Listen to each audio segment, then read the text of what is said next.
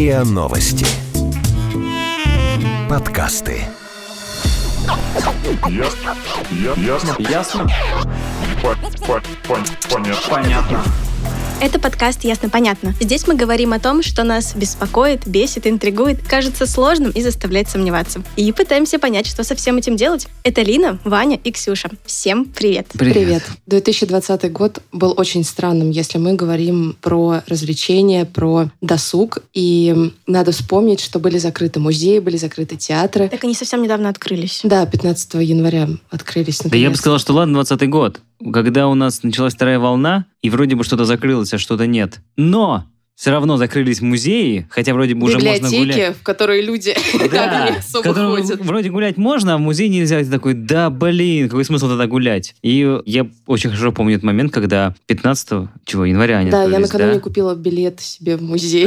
Впервые за год, кажется. 15 января они наконец открылись, и я помню, каждые выходные посвящал каким-то выставкам. Слава богу, что многие из них все-таки продлились на месяц, например. Те, которые должны были закрыться еще, там, не знаю, в декабре, их продлили, за что спасибо всем.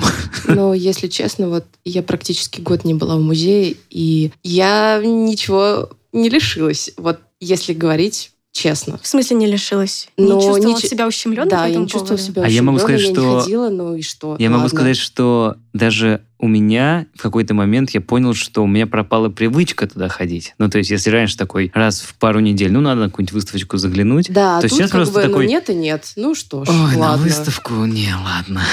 Посижу дома. Ну, например. А я, кстати, вообще хотела совершить камин по, по этому поводу. Я хотела сказать, что я... Я работаю в музее. да. Да нет, я не люблю музеи. Ну, как бы, когда я куда-то еду в какой-то другой город или в другую страну, и никогда не захожу в музеи. А в Москве? Я думаю, это очень в Москве только если вот кто-то меня прям позовет, типа, пойдем, я такая, ну, если Типа, ты хочешь, пойдем. У тебя матч, и надо Да, сходить, да? да, да, только в этом случае. Я понял. Все потому, что, мне кажется, это какое-то школьное очень восприятие, что музей — это всегда что-то утомительное, ты туда приходишь, ходишь по э, вот этим скучным коридорам, школьники снуют, и ты такой, Это «О, какое-то боже, место, где нельзя ничего трогать. три часа, Можно да, только приготовься». смотреть. Ну, как говорится, можешь смотреть, но не трогать. Вот так вот. Я обычно так это воспринимаю. И близко не подходи, пожалуйста, тоже. И не дыши.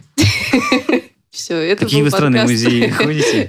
Ясно, понятно. Короче, да, сегодня, чтобы поговорить о музеях, мы пригласили Софью Багдасарову. Это искусствовед, журналист и писатель. Софья, привет. А, здравствуйте, здравствуйте. Да, ты, наверное, в нас разочаровалась, как в людях, столько Ну, всего мере, услышала. Нет, это совершенно нормальная человеческая позиция. Не любить музеи. Не любить музей, не любить театр, не любить думать, любить отдыхать и лежать на диване. Это, Это, мозг нормально. так устроен, я согласна, абсолютно. Выбирать самую классную позицию или самую легкую. Вот, возвращаясь к истории Лины про то, что она за год ничего не потеряла. Зачем тогда, в принципе, люди ходят в музей, если они ничего не теряют без них? Ну, как будто бы. Ну, это можно сказать про любую отрасль культуры. Балет, опера. Куча типа людей, того, да. выжили без балета в этом году совершенно спокойно. А музей, живопись, э, современное искусство для некоторых людей это ничто, для других людей это аддикция, для третьих это возможность отдыха, для четвертых это возможность классного свидания. Кстати, потестить человека очень легко. Вот, то есть... э, Апокрифично вот это вот все. да, то есть на самом деле это такая призма, через которую, в которой каждый человек находит себе свое. И просто если тебе интересно, ты находишь свое применение музеем. Так же, как ты находишь свое применение там, любому предмету. А ортодоксальное, либо какое-то веселое. Ну, в общем, это какое-то как хобби, если тебя это интересует, ты пытаешься Ну, то есть, грубо говоря, не обязательно ходить в музей для того, чтобы обязательно что-то там увидеть.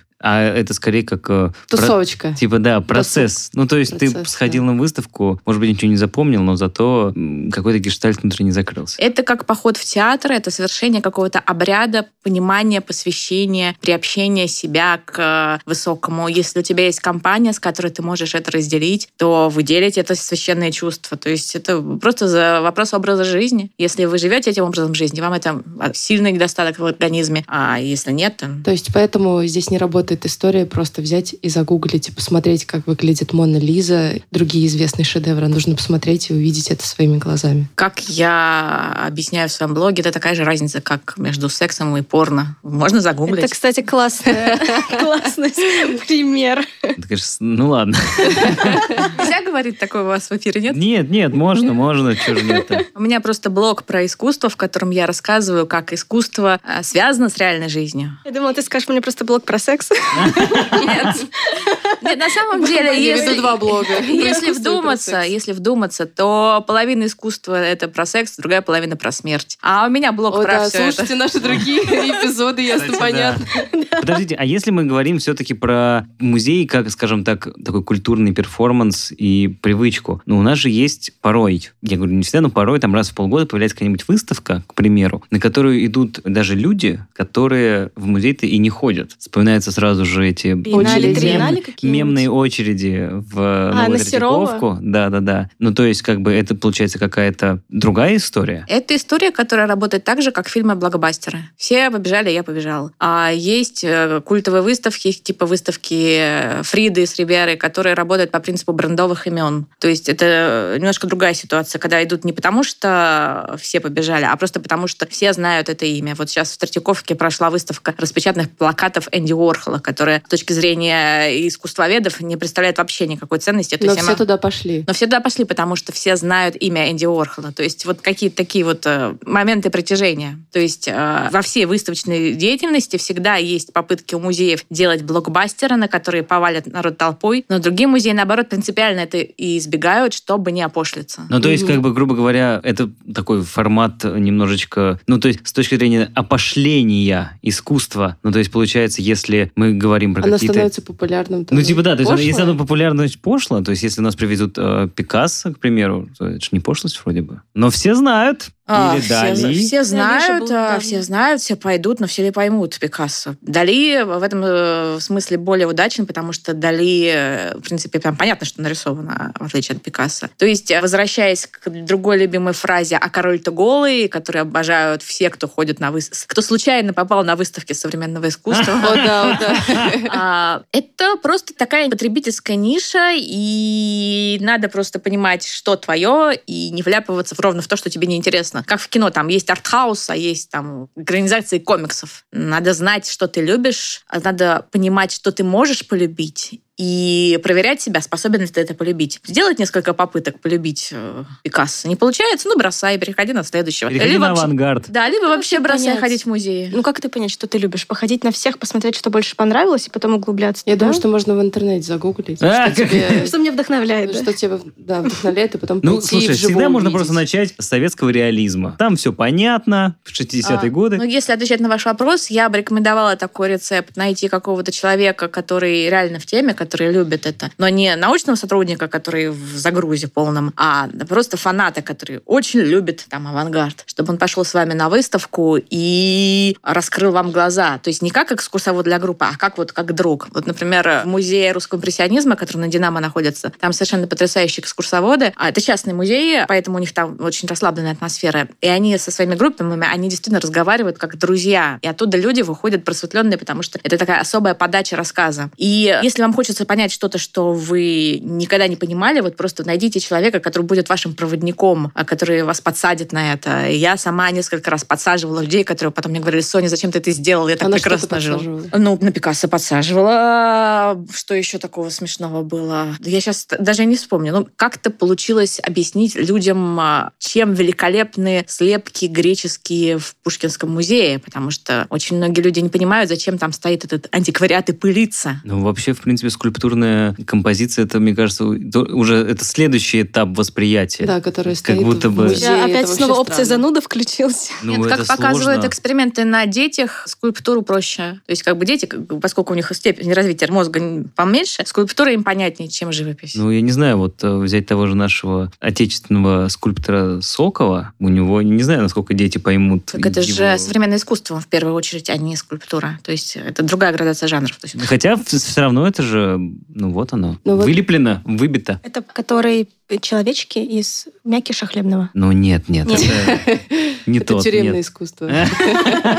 А вот эта фраза про король-то голый. А как вот понять, где вот эта грань между реальным искусством и бездарностью, которую выдают за искусство? А ее совершенно нет необходимости вам понимать, если у вас нет миллионов долларов, которые вы должны вложить. Вот если у вас есть деньги, тогда у вас есть потребность понять, настоящее искусство или это фигня, которую искусствоведы с кураторами раздувают. А, тогда да, это же животрепещущий вопрос. А если вы просто проходящий зритель, ну не понимаете, ну господи, ну и не понимаете. То есть В не этом- надо пытаться стоять, смотреть на это и думать, что же Нет, хотел не сказать нужно, художник. не нужно. Относитесь точно так, так же, как к книгам или к кино. Не понимаете, не мое, все закрыло, до свидания. И- Так можно все перебрать и в итоге понять, что что-то мне Ничего- не подходит. Лежать на это диване Пойду не смотреть комиксы. Да. Это тоже прекрасно. Комиксы — это тоже искусство. На это я согласна. Да. Да, Это уже отдельный разговор. Что-нибудь А понравится. ты сказала про экскурсовода. Вообще, когда ты приходишь на выставку, обязательно брать экскурсию? Обязательно ли какой-то аудиогид или что-то еще? Или ходить одному и смотреть это окей? И да, и наслаждаться своим Это Какой вообще процент информации теряется, когда ты отказываешься от экскурсовода? Интересно. Но это все зависит от людей, потому что есть аудиалы, есть визуалы, и огромное количество людей просто бесит, когда им в ухо что-то нудят. То есть аудио... Некоторые музеи делают вос- восхитительные аудиогиды, но много моих знакомых не берут просто потому, что они не любят А я не аудиогиды. беру, потому что не я любят не подкасты. их. То есть, как бы вот есть люди, которые просто э, не любят слушать принципиально, а есть люди, которые любят читать. То есть, а, просто вы должны понять свою особенность восприятия. Может быть, э, проще купить э, буклет, взять буклет или там каталог, посмотреть, почитать заранее аннотации об этой выставке. То есть, просто для начала надо разобраться в себе.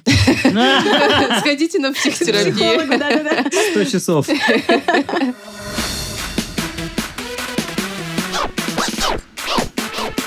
Ясно? Понятно. Как подготовиться? Ты сказала про подготовку. Как готовиться к походу на выставку? Ну, смотря зачем ты идешь на выставку. Ну как, Так, а зачем? зачем можно пойти? посмотреть. Не-не, на свидание я иду. Господи. Ой, нет, Ксюша, это уже Ты о чем бане, Нет, ну, а это зачем можно прекрасный, пойти? это прекрасный Подожди. кейс. Вот давайте его разберем. Вот а, а, молодой человек пригласил тебя на выставку. Вот он предложил, он сам предлагает, на какую выставку пойти, или спрашивает, куда ты хочешь Он, пойти. скорее всего, меня спросит. Спросит тебя. То есть ты понимаешь, что, что ты, какой ты вывод из этого Ну, делаешь? скорее всего, Что что... он вообще не высекает. Что он хочет мне угодить. Что он притворяется умным и пытается что-то как-то вот к тебе, как к культурной девушке, подмазаться. А? Не знаю. Или как? Ты в ответ скажешь, нет, давай лучше пойдем куда-нибудь еще, или будешь судорожно выбирать какие-то варианты? Пойдем Скорее всего, я буду выбирать шаурмешную. варианты. Зачем? Чтобы притвориться умной или э, что? Потому что музей не самый плохой вариант свидания. Да, наверное, даже лучше, чем... И безопасный. Да. Да, Лучше, чем ресторан. да. Потому что не накладывать таких обязательств. То есть Так, давайте... Подожди, подожди. Ну, Просто в ресторане ты напьешься и все. А в музее я просто что? Насмотрюсь. А, Просто музей, э, например, э, рано заканчивает часы работы, Мгм. например, да. То есть у нас есть некая выставка, выбираем выставку, куда пойти с молодым человеком. Причем Ну, чтобы мне нравилось, и ему нравилось, чтобы Да. нам обоим было интересно. и вот прекрасная тема, о чем поговорить и друг друга покалибровать. Ну, как бы... Да, я такая, я не пойду в старую Третьяковку. И он такой, больше мы с тобой не общаемся. Прекрасно. Какая Вот экономия и сил. поговорили, да. Да. Классно. А, куда ты пойдешь? В новую Третьяковку, может быть, пойду. А на выставку в инженерный корпус Третьяковской галереи в Лаврушевском переулке. Например. А я о таком Это не сложный знала, да. вопрос, нужно погуглить сперва. Смотри, что там идет. Да. То есть а, мы выбираем, на какую выставку пойти, и это совершенно разный выбор. Куда пойти на выставку с а, человеком из Тиндера, куда пойти на выставку с другом из а, Воронежа, Воронежа, который приехал в Москву, куда пойти на выставку с мамой, с детьми. То есть просто каждый раз формат. А если есть такие странные люди, которые ходят на выставку одни, просто чи- чисто, чтобы насладиться, это такая медитация. Да, Ваня. Конечно. Это классно, мне кажется, это самый классный вариант. Как вы выбираете, куда пойти? Я хожу на все. Мне кажется, у тебя просто там список, знаешь, что ты вычеркиваешь, что ты посетил. на самом деле, просто если мы говорим, зачем мы ходим на выставку, здесь просто есть несколько моментов. Это то же самое, типа, например, зачем мы читаем. И вот лично у меня момент выставки — это возможность оказаться в пространстве один на один, ну, наверное, с собой в первую очередь. И потом уже один на один с художником. И поэтому, конечно, я всегда жду, когда схлынет первые пару недель потока людей, если эта выставка вдруг такая, ну, вдруг оказывается популярной, чтобы там все-таки было чуть меньше людей. И уже можно походить, побродить. Но только, наверное, в третьем или четвертом случае я хожу за каким-то там э, художественным инсайтом. Увидел там, о, Вот смотрите, всё. человек, который ходит на выставке один, он сам для себя прекрасно уже знает и чувствует, зачем он это делает. То есть, на самом деле, наш разговор для тех людей, которые на выставке одни не ходят. У меня вот просто вопрос с точки зрения, если мы говорим все-таки, возвращаемся к истории про там образно, несколько, немножечко пошлые выставки, и такие, или, или, может быть, попсовые, они все равно происходят, они все равно будут происходить, и ожившие картины никто еще не отменял, и они будут продолжать оказываться. Вот, вот это мой уровень. Но все равно же выставка, она не только построена из работ. Вот я просто вспоминаю сейчас, года три или четыре назад, а может быть, недавно совсем, была выставка Бэнкси в Новой Третьяковке. И вот на нее народ ломился не хуже, чем на Серова. Но, как бы так сказать, во-первых, ну потому что его искусство, оно немножечко более понятное, скажем так, сейчас современному человеку, чуть-чуть более простое, но еще там одна история была с тем, что очень здорово было, ну ладно так, интересно было сделано пространство. То есть это было не просто, как мы, ну скажем так, принято вот это вот э, стены, на которых работы. Там было сделано по-разному все. Какая-то там комната была, как будто бы это канализационный люк, там образно где-то как будто бы это фрагменты стен. И вот с точки зрения восприятия выставки, насколько правильно вообще, в принципе, помещать работы внутри такого дополнительного шоу. Потому что, как мне кажется, народ в том числе идет и на это посмотреть. Это, кстати, вспоминаю еще в Новой Третьяковке э, выставку про сказки. Там тоже же вот вообще... Смотрите, вот выставка Бэнкси, которую вы вспомнили, это выставка тех же самых организаторов, которые Уорхола делали. А, то есть, на самом деле, это тоже контрафактная выставка. Бэнкси очень удивился, когда узнал, что она проходит. Да-да-да, там были Вот, а, и это тоже выставка дефис аттракцион, то есть это выставка, которая именно предназначена на то, чтобы развлечь. То есть есть выставки, чтобы развлечься, а есть выставки того, чтобы познать что-то, углубиться. Это разные форматы выставок. А музеи сейчас в на- в 21 веке делают все больше и больше выставок аттракционов. Они идут к этому, потому что они борются за посещаемость. Это важно для выживания. То, что будет в постковидном мире, мы вообще не можем представить, потому что это будет прям вот борьба за посетителя просто как по законам джунглей. В этом нет ничего плохого, а просто... Единственное, что в этом есть плохого, что на Западе это делают с большей легкостью и большим талантом и умом, потому что они раньше начали. То есть они это делают уже несколько десятилетий, придумывают всякие штуки. А у нас а, мы более консервативны, нам это труднее придумать. Частные институции это легче получается, потому что там собираются три куратора и придумают что-то клевое. То, что Третьяковская галерея сделала с русской сказкой, это им большой поклон, что они вот прорвали вот это вот консерватизм. Но у них была и задача привлечь детскую аудиторию, и это дало им какую-то индульгенцию перед самим собой, вот не быть консервативными. А Я надеюсь, что эта тенденция продолжится, потому что музеи должны привлекать не только тех, кто уже на них аддикт, а музеи должны привлекать новых потребителей. Мне вот, кстати, интересно с этой точки зрения, вот создание таких необычных пространств, нет ли здесь риска скатиться в какую-то чисто инстаграмную историю? То есть, чтобы это было, ну, стало не, Это, кстати- про, не про добавление смыслов, а про что-то вот, куда Это вот идет. к разговору о том, что сейчас э, Пофоткаться. есть, э, по-моему, где-то идет в галерее «Триумф» выставка там, где э, работы одного художника, которого я не помню, как зовут, они из неона просто надписи из разряда там «Жизнь – боль» или что-то вот э, «Родился в России, терпи». Ну, какие-то такие вещи. Я просто про нее прочитал, что она, там у нее зашкаливающие рейтинги по посещению аудитории там 14-17, потому что это идеальные фончики для разных сторис и тиктоков. Да, то есть туда А. просто народ валит. Хотя это тоже вроде бы... В музейной отчетности уже есть такой пункт инстаграммоемкость. Ого. Серьезно, как ее измеряют? В хэштегах, количество Количество публикаций. хэштегов, легко, легко тегов измерить публикаций. Да. То есть э, привлекательность для фотографии. И это совершенно нормально, в этом нет ничего такого. Сделать специальные места, где люди фотографируются, потому что людям нравится это делать, и это привлекает аудиторию. Сарафанное радио образует. Кстати, для меня вот это может быть даже не только про то, чтобы сфотографировать себя, но и про то, чтобы просто что-то сфоткать и выложить как какой-то вот именно объект. Это арт-объект. очень хорошая тенденция, потому что раньше у людей не было этой опции, они вырезали свои имена.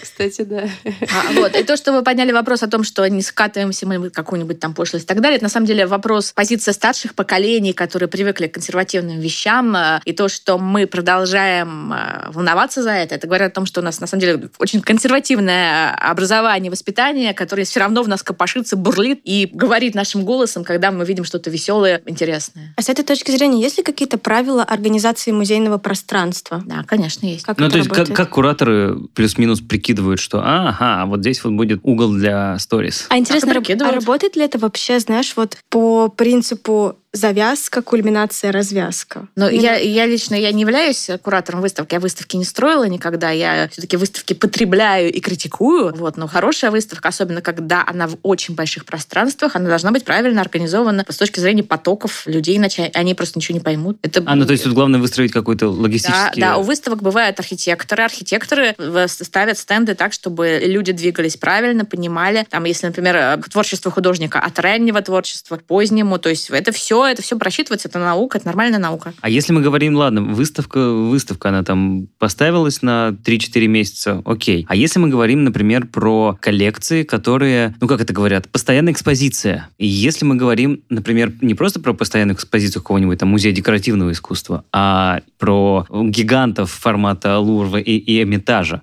вот там как происходит такое, скажем так, поглощение искусства, и как оно, там его правильно, ну, мне кажется, смотреть, потому что я видел разные истории формата, что надо обязательно сначала пойти на последний этаж, начать оттуда, спускаться вниз, кто-то там обязательно идет на середину, потом спускается вниз, потом идет на самый верх, то есть какие-то вот такие вот системы. Есть ли здесь? Ну, то есть мы представляем себе ситуацию, что ты попал в новый город, и ты попал в музей знаменитый, который никогда не- в нем не был, и тебе надо в нем попасть. Ну, Лувр тот же. Да, для начала надо сразу понять, что увидеть все невозможно, и с какой целью ты вообще идешь в этот музей, чтобы отметиться для себя, поставить галочку, что я видел Джаконду, рассказать э, маме, что э, видел Джаконду, А, для этого не обязательно ходить в музей, или все-таки увидеть что-то, то, что нужно именно тебе, то есть, например, э, не переться на эту Джаконду, а пойти на Делакруа и посмотреть, вот что он там делает, свободу на баррикадах. Музеи, вот такие музеи-колосы, которые являются ландмарк, да, они сами по себе настолько гигантские, что за один день ты их не обойдешь никогда. Люди, которые профессионалы, которые именно занимаются музеями, они там на Лувр могут ехать,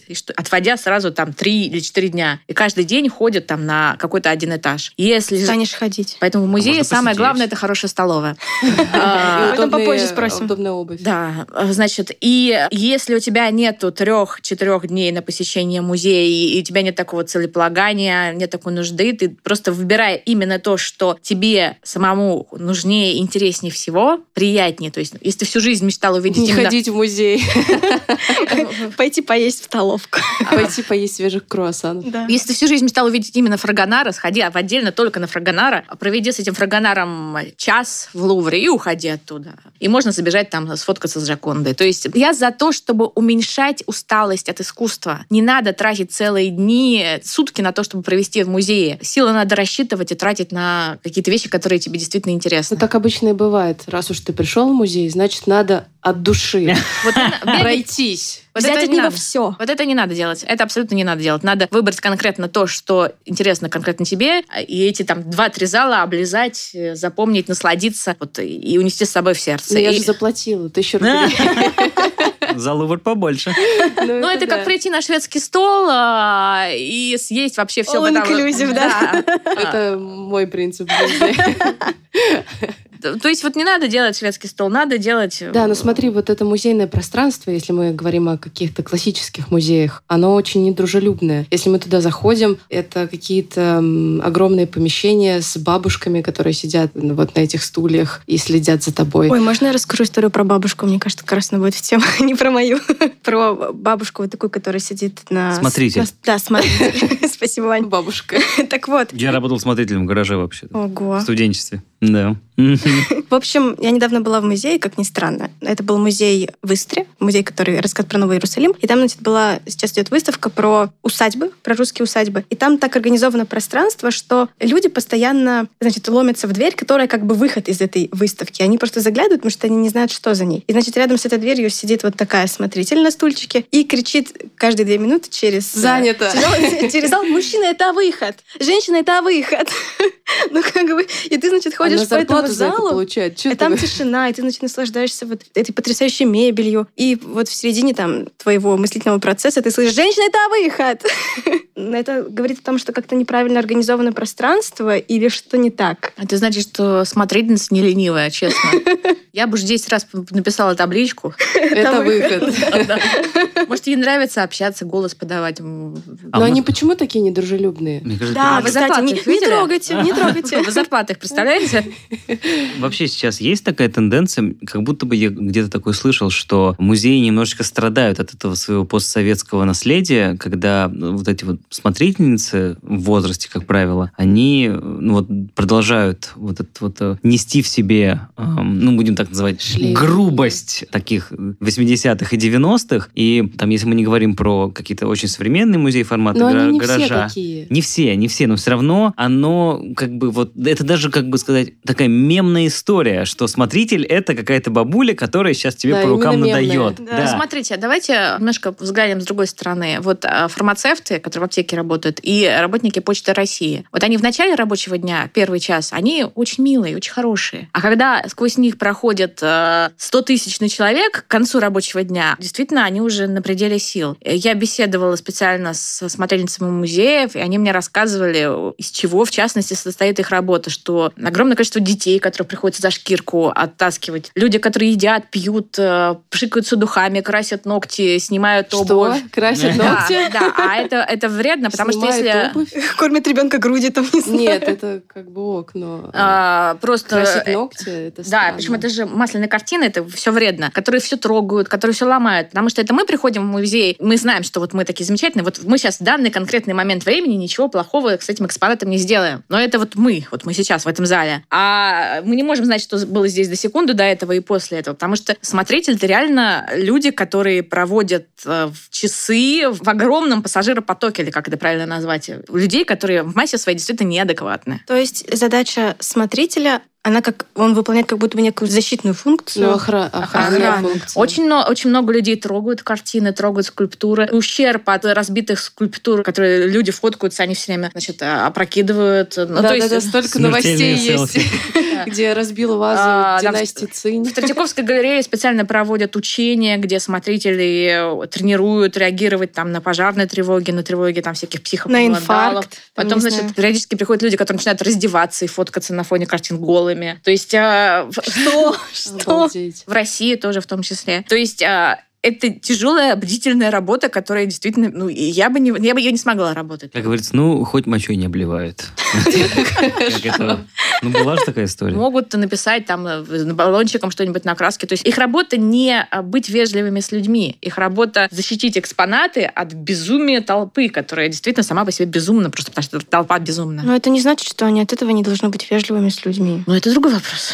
Но э, вот я предлагаю просто иметь это в виду. В том Ну, то есть как, что, как будто бы это их извиняет, тот факт, это извиняет, что конечно, это извиняет. это как эмоциональное А, выгорание. Кстати, вопрос про экскурсоводов. Как экскурсоводы, ты наверняка с ними как-то разговаривал, беседовал, относятся к тому, что ты присоединяешься к группе? Они это ненавидят, очень ненавидят, потому что экскурсовод, у него рабочий инструмент голос. И его голос, он тренирован, ну, как бы рассчитан там на 10 человек, да, то есть на 10 человек он должен столько-то количество децибел выдавать. Когда толпа нарастает, ему нужно на увеличивать э, голос. И, соответственно, он устает гораздо сильнее. Потом группа, ну, скажем, 10 человек, она в маршрутах музея, она как бы двигается, маневрируется с одной скоростью и как бы, ну, как вот в- по одному вектору. Когда группа нарастает, ее нужно вести с другой скоростью, она как бы боками стукается о стены. То есть это курсоводы это очень не любят, а потом, на самом деле, это является воровством у людей, которые заплатили за услугу. То есть если ты в группе, экскурсионной группе, ты купил билет за 5000, и сзади тебя встает человек, то этот человек, он ворует э, то, что ты заплатил. И это очень большое неуважение и к экскурсоводам, и к тем э, посетителям музея. Короче, так не делаем. А ты так делаешь? Если, я если иногда вдруг делаю. ты случайно прошел, ты закрываешь уши и такой, я Ну, нет, Ну, ладно, я могу присоединиться ладно, но- там на пару минут. Ну, так, «М, интересненько. Ну, дальше пойти своей дорогой.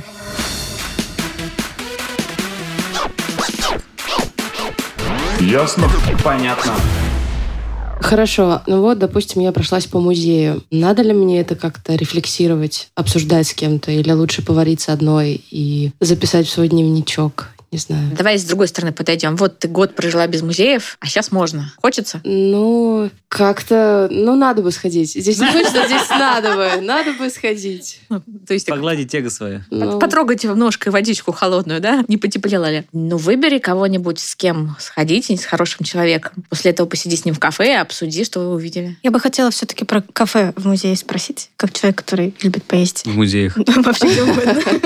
Ты сказала, что главное, чтобы было хорошее кафе. Э, Если, Столовка. если ты заныриваешь в музей надолго, там, например, в Прадо, то нужно не кафе, нужно реальная э, такая столовка, чтобы поесть. Потому что, ну, как я, как я пришла, да, я пришла к открытию и провела там вот, собственно, целый день. То есть три раза ты там поела? Два раза Да. точно. Мгм. Но это нужно быть маньяком. Таких маньяков все-таки мало. Но много людей едят в музеях. и Это нормально, когда в музеях есть хорошая функция. Причем, чтобы поесть, не надо выходить из зоны контроля билетов. Это очень важно, потому что некоторые музеи этого не соображают, и приходится как-то вот это вот... Ну, пустите, пожалуйста. Пустите да. обратно, я хочу еще раз посмотреть. да. Мгм. Мгм. Ну, то есть это исключительно какая-то история про то, что твой комфорт, чтобы ты как можно дольше оставался в этом пространстве. Да, это зависит от э, политики музея, насколько они задумались об этом, за- позаботились ли они о людях. А вообще есть, в принципе, какая-нибудь золотая середина времени прохождения выставки? Нет. Я имею в виду не по времени в год, а вот человек идет по выставке. Ну да, сколько мы способны, как люди, удерживать внимание на чем-то, фокусироваться. Э, Статистические исследования показали, что человек в музее в среднем перед картиной проводит 3-5 секунд. Ой, это очень мало.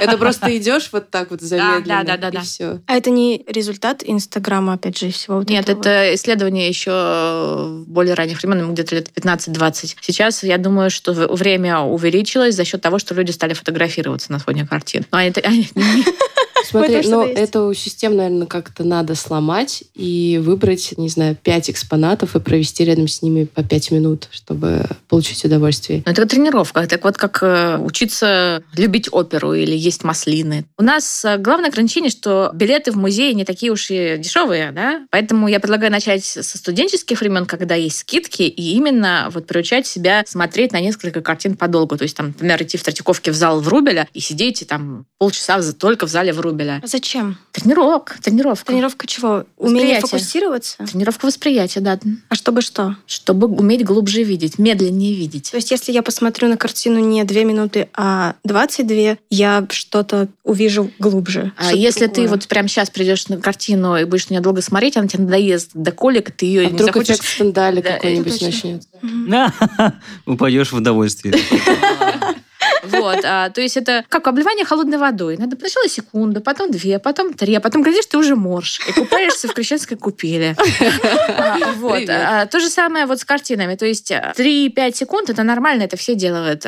Мы когда учились в университете искусствоведения, у нас был семинар. Мы ходили в Пушкинский музей, и мы смотрели на одну картину где-то минут 40. И Мы должны были... Вас заставляли? мы ее обсуждали. Мы ее обсуждали. То есть, как мы, с преподавателем обсуждали, что происходит на картине, как она сделана, что с ней происходит. А где-то на десятой минуте тебе смертельно хочется начинаться есть, пить, отваливаются ноги, Сидеть, хочется пойти да-да-да. куда-то еще. То есть э, начинаешь чувствовать себя живым человеком, полным сил, каких-то других целей, гораздо более интересных. Вот. То есть ну, 10 минут смотреть на одну картину, это надо быть уже совсем героем. А Или смотрителем.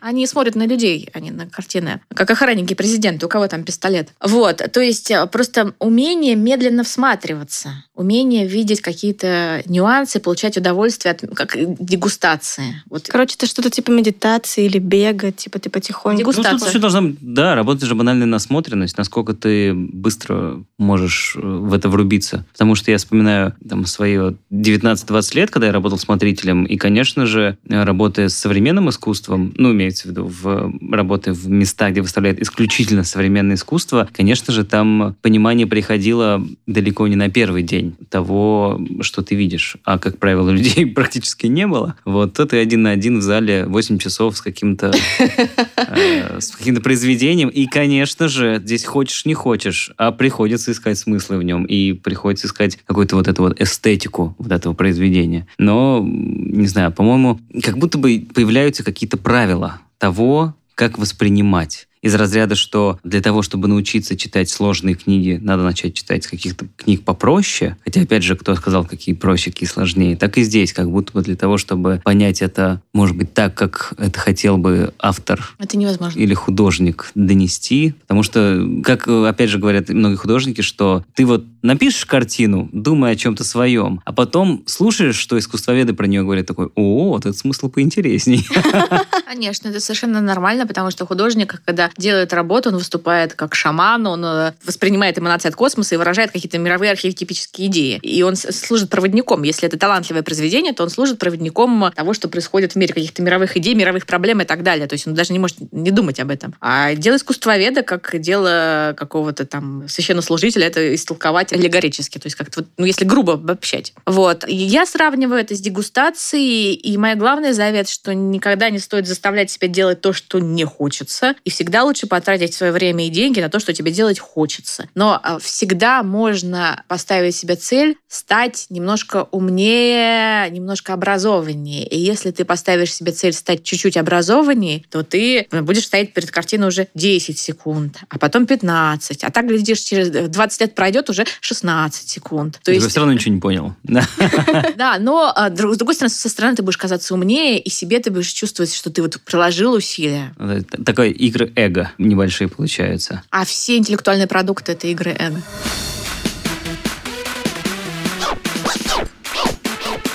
Ясно? Понятно. А как аргументировать, как попросить, заставить, э, притащить с собой человека, который считает, что музей это скучно, это неинтересно, Представим, мне что это Лина не- зовет меня. мне музей. это не дается, я лучше займусь чем-то другим. И стоит ли? Нет, не стоит. Надо звать того, кто, наоборот, может тебя зажечь своим огнем. Ого. Значит, не надо пытаться, типа, Нет. делать массаж сердца. Именно, именно массаж сердца. Если вы там с кем-то... Знаете, есть такие проекты «Худеем вместе». Вот можно придумать проект «Понимаем современное искусство вместе». Ну, пойдем вместе помучаемся, что ли. Такие вещи то- тоже возможны, такие вот флешмобы. Просто э, интересно, стоит ли на это тратить время или нет. Хорошо, если, предположим, человек не совсем музейный, так сказать, э, ходок, но у него есть такая потребность. Даже не берем вот просто сейчас там Москва, Россия, а берем прям целый мир. Есть ли какие-то э, музеи, в которых, ну ладно, там выставки, это сложно, но вот именно где есть экспозиции такие более-менее постоянные, с которых бы, ну, приехав там в город или в страну, или даже в Москву, на которые можно сходить, посмотреть, ну и все-таки там, не знаю, полпроцента от ста процентов понять и унести с собой. Ну, конечно, есть. Кроме Лувра и Эрмитажа. Ну, какие главные музеи мира, да, должен посетить каждый? В каждом городе крупном есть какой-то музей, в котором наверняка есть какой-то э, главный шедевр. Краеведческий музей в Нижнем Тагиле. Извините. А, А, Если мы говорим, если мы говорим о столицах, столицы аккумулируют и как бы список главных музеев, там Уфицы, Метрополитен, Прада, Музей Ватикана, ну, как бы он известен всем. А другое дело, что стоит ли делать это спортом, посетить все музеи в мире и увидеть все шедевры на свете. В этом смысле а, проект Google Art, он очень полезен, я считаю, потому что он позволяет тебе,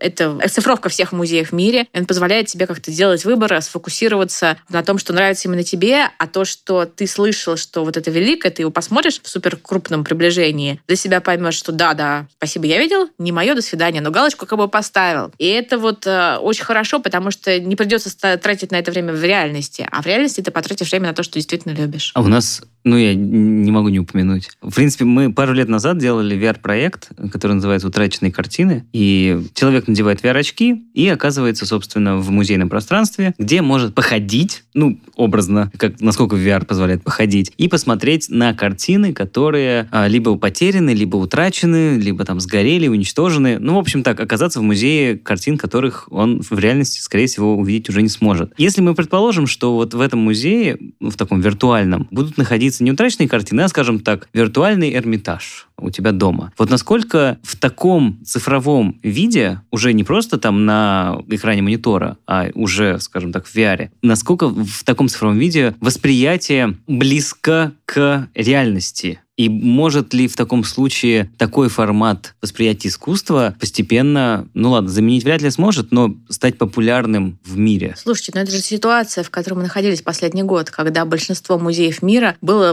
недоступным для большинства людей вообще. Да? И именно история с виртуальными музеями и их посещением последний год получила колоссальный толчок. И те музеи, у которых не было таких проектов, они именно занялись развитием этих вещей. Ваш вопрос, он на самом деле о том, как хорошо разовьются технологии, и это будет развиваться, и в итоге через какое-то время, я не знаю, в этом десятилетии или в следующем, это будет абсолютно виртуальная реальность, где все музеи главные можно будет так посетить. Я помню, вот в этом году я провела целый месяц в карантине, не выходя из дома. Целый месяц я занималась тем, что ходила по виртуальным панорамам Эрмитажа и рассматривала каждую картину и каждый зал. Качество было не очень хорошее, потому что это была старая виртуальная панорама. Но наслаждение было очень большим, потому что до этого, в предыдущий раз я была в живом Эрмитаже, и вокруг меня в каждом зале было примерно 138-6 корейцев. А здесь я была одна абсолютно. То есть вот я ходила одна, и я наслаждалась всем этим одна. И когда технологии достигнут высочайших уровней, это будет популярно. Просто это дорого. Это дорого и сложно. А с этой точки зрения не влияет ли, допустим, запах или звук вот помещения, в котором ты находишься? То есть это все влияет. VR, да. он же крадет у тебя вот эту часть. Это крадет, но у нас, э, если есть выбор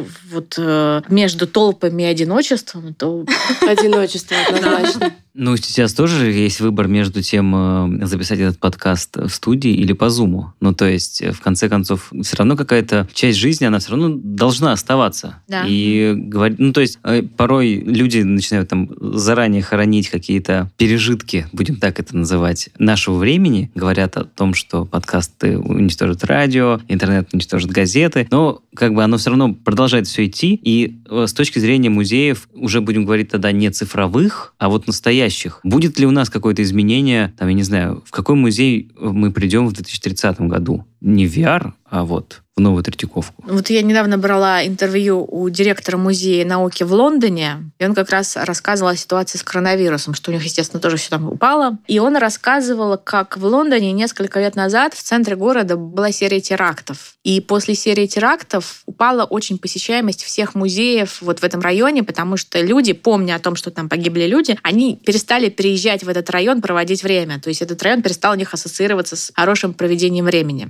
И потом прошло какое-то время, и это как бы воспоминание сгладилось, и люди вернулись в музеи. И для музея они анализировали вот этот весь процесс э, спада и роста посещаемости, и они выяснили, что музейное посещение — это коллективный акт по большей части, что это праздник для семей, чтобы прийти с семьями вместе, чтобы приучить детей, разделить с детьми какими-то эмоциями. То есть эти вещи, они виртуальные, их невозможно сделать. Ты берешь... Это как коллективное смотрение кино, что Да, типа да. То есть э, вот интересно как раз тоже, кинотеатры умрут или не умрут. Но в любом случае, если мы сидим дома и смотрим свою плазму, если ты сидишь один и смотришь Netflix, это не так интересно, если ты собрал друзей и смотришь Netflix. То есть мы животные социальные, и нам интереснее все равно что-то делать в компании. И вот этот э, лондонский товарищ, он сказал, что со временем, со временем все это вернулось, посещаемость, и люди вместе с семьями, им интересно приходить. То есть это очень много всяких факторов. И виртуальная реальность, это все равно, конечно, это замена невозможности реального. И как показал коронавирусный год, недостаточная замена, мы все хотим э, живьем что-то делать. Ну так э, как, у нас ничего не поменяется? В 30-м году придем, и там э, все те же комнаты. Нет, все... будет ядерная война, мы все умрем. Но имею с точки зрения, с точки зрения музея. Ну то есть как там, будет ли, если сейчас уже музеи пытаются привлечь к себе новых посетителей какими-то интересными... Интерактивными ну, штуками. Да, которые да, можно да. потрогать, понюхать. Ну да, вот опять же, возвращаясь возвращаясь к музею русского импрессионизма, там же у них есть э, вот эти вот колбочки, где да, можно да, аромат ощутить. Картины вроде, ну не картины, но Музеи идут немножко этого, эмоций, но они да. все идут с разной скоростью. Все это зависит от страны, от управления, от бюджета, от э, креатива работников. Что будет в 30 году, сказать невозможно. Но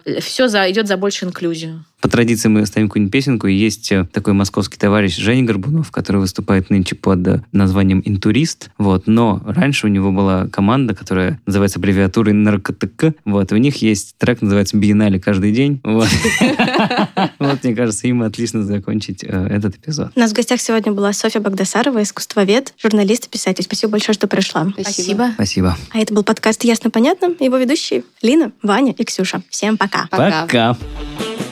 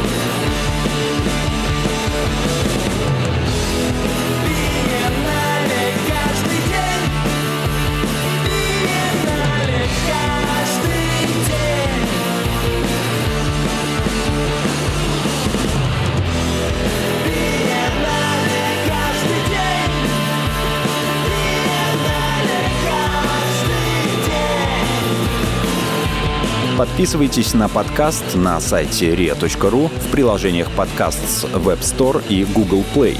Комментируйте и делитесь с друзьями.